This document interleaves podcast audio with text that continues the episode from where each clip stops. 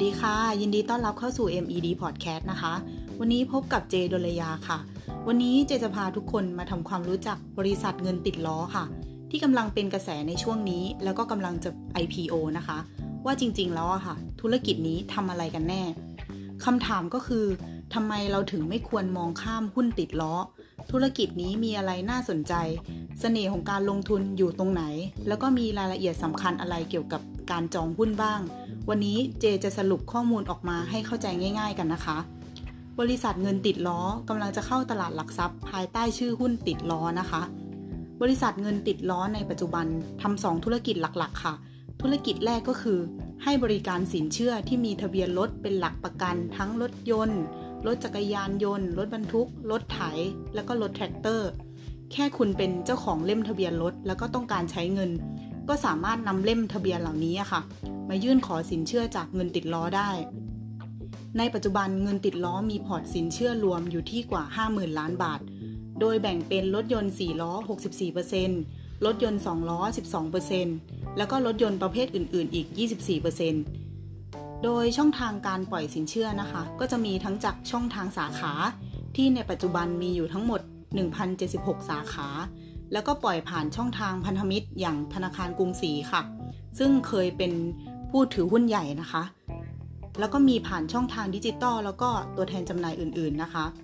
เงินติดล้อในปี 2562 เนี่ยค่ะ เขาครองส่วนแบ่งตลาดของสินเชื่อจำนำทะเบียน เป็นอันดับที่ 1 ที่ 16%ตามมาด้วยเมืองไทยแคปิตอลที่ 14%แล้วก็สีสวัสดิ์ที่ 7%ธุรกิจที่ 2 ก็คือ ธุรกิจนายหน้าขายประกัน ซึ่งส่วนใหญ่นั้นนะคะ เป็นประกันรถยนต์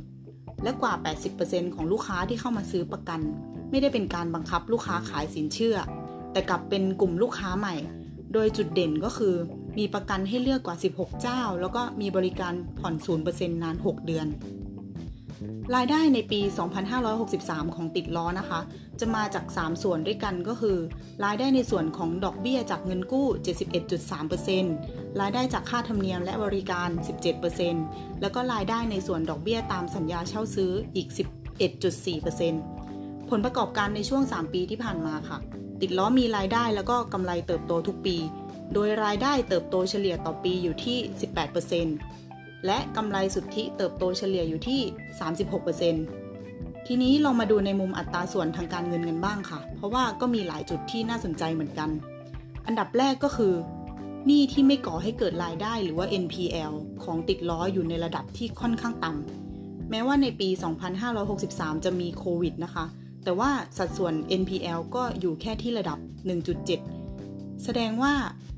เขามีประสิทธิภาพในการติดตามทวงหนี้ ในขณะเดียวกัน เขาก็มีการตั้งเงินสำรอง NPL coverage ratio ในระดับที่สูงถึง 325.1%เรียกได้ว่ามีนโยบายที่รัดกุมมาก ๆ ในช่วงที่เศรษฐกิจยังเอาแน่เอานอนไม่ได้แบบนี้นะคะ เงินติดล้อนะคะ เขากำลังจะเข้า IPO ด้วยวิธีการกระจายหุ้นแบบ small lot first ค่ะ ซึ่งวิธีนี้นะคะ หมายความว่าจะมีการกระจายหุ้นในจำนวนน้อยๆ ให้กับผู้ลงทุนรายย่อยทุกๆ คนมีสิทธิ์เข้าถึงหุ้นเงินติดล้อได้ในจำนวนที่เท่าๆกัน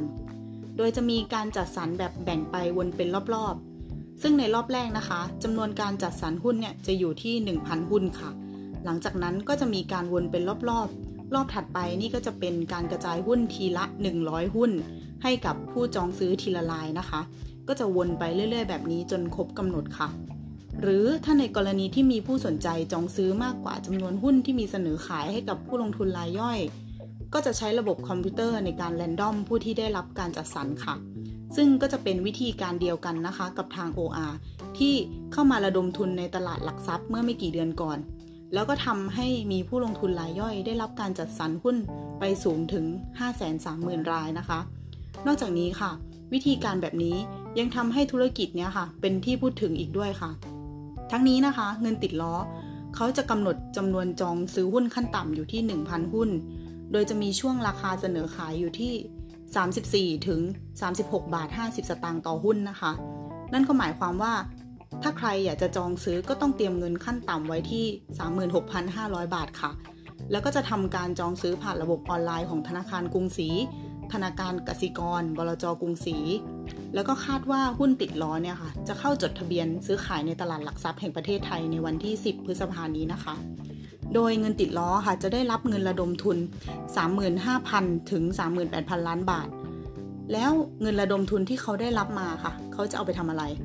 อันดับแรกเขาบอกว่าเขาจะเอาไปขยายสาขาอีก 500 สาขาภายใน 3 ปี อันดับที่ 2 คือ ลงทุนพัฒนาระบบเทคโนโลยีสำหรับธุรกิจสินเชื่อและธุรกิจนายหน้าประกันภัย อันดับ 3 ลดสัดส่วนหนี้เพื่อเสริมความแข็งแกร่งให้สถานะการเงิน และอันดับที่ 4 จะเอาไปใช้เป็นงบลงทุนในกิจการอื่น ๆ ในอนาคตค่ะทีนี้หากเราลองมาดูมูลค่าของบริษัทที่อยู่ในอุตสาหกรรมเดียวกันกับเงินติดล้อก็คือ สวัสด์แล้วก็ MTC นะคะ ปัจจุบันมูลค่าบริษัทของสวัสด์อยู่ที่ 110,000 ล้านบาท และมูลค่าของ MTC อยู่ที่ 130,000 ล้านบาทค่ะ ในขณะที่ถ้าเราคำนวณมูลค่าบริษัทติดล้อจากราคาเสนอขายสูงที่สุด ซึ่งก็คือ 36 บาท 50 สตางค์ต่อหุ้นเนี่ยนะคะมูลค่าบริษัทติดล้อจะอยู่ที่ 85,000 ล้านบาท ก็น่าสนใจนะคะว่าการแข่งขันของอุตสาหกรรมสินเชื่อทะเบียนรถอะคะ่ะหลังจากที่ติดล้อเข้าตลาดหลักทรัพย์ไปแล้วอะคะ่ะจะเป็นยังไง รวมไปถึงการจัดสรรหุ้นแบบ small lot first ของติดล้อ จะได้รับกระแสตอบรับ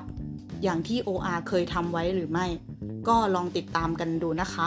สำหรับวันนี้ก็ขอลาไปแต่เพียงเท่านี้นะคะ แล้วพบกันใหม่ EP หน้าค่ะ สวัสดีค่ะ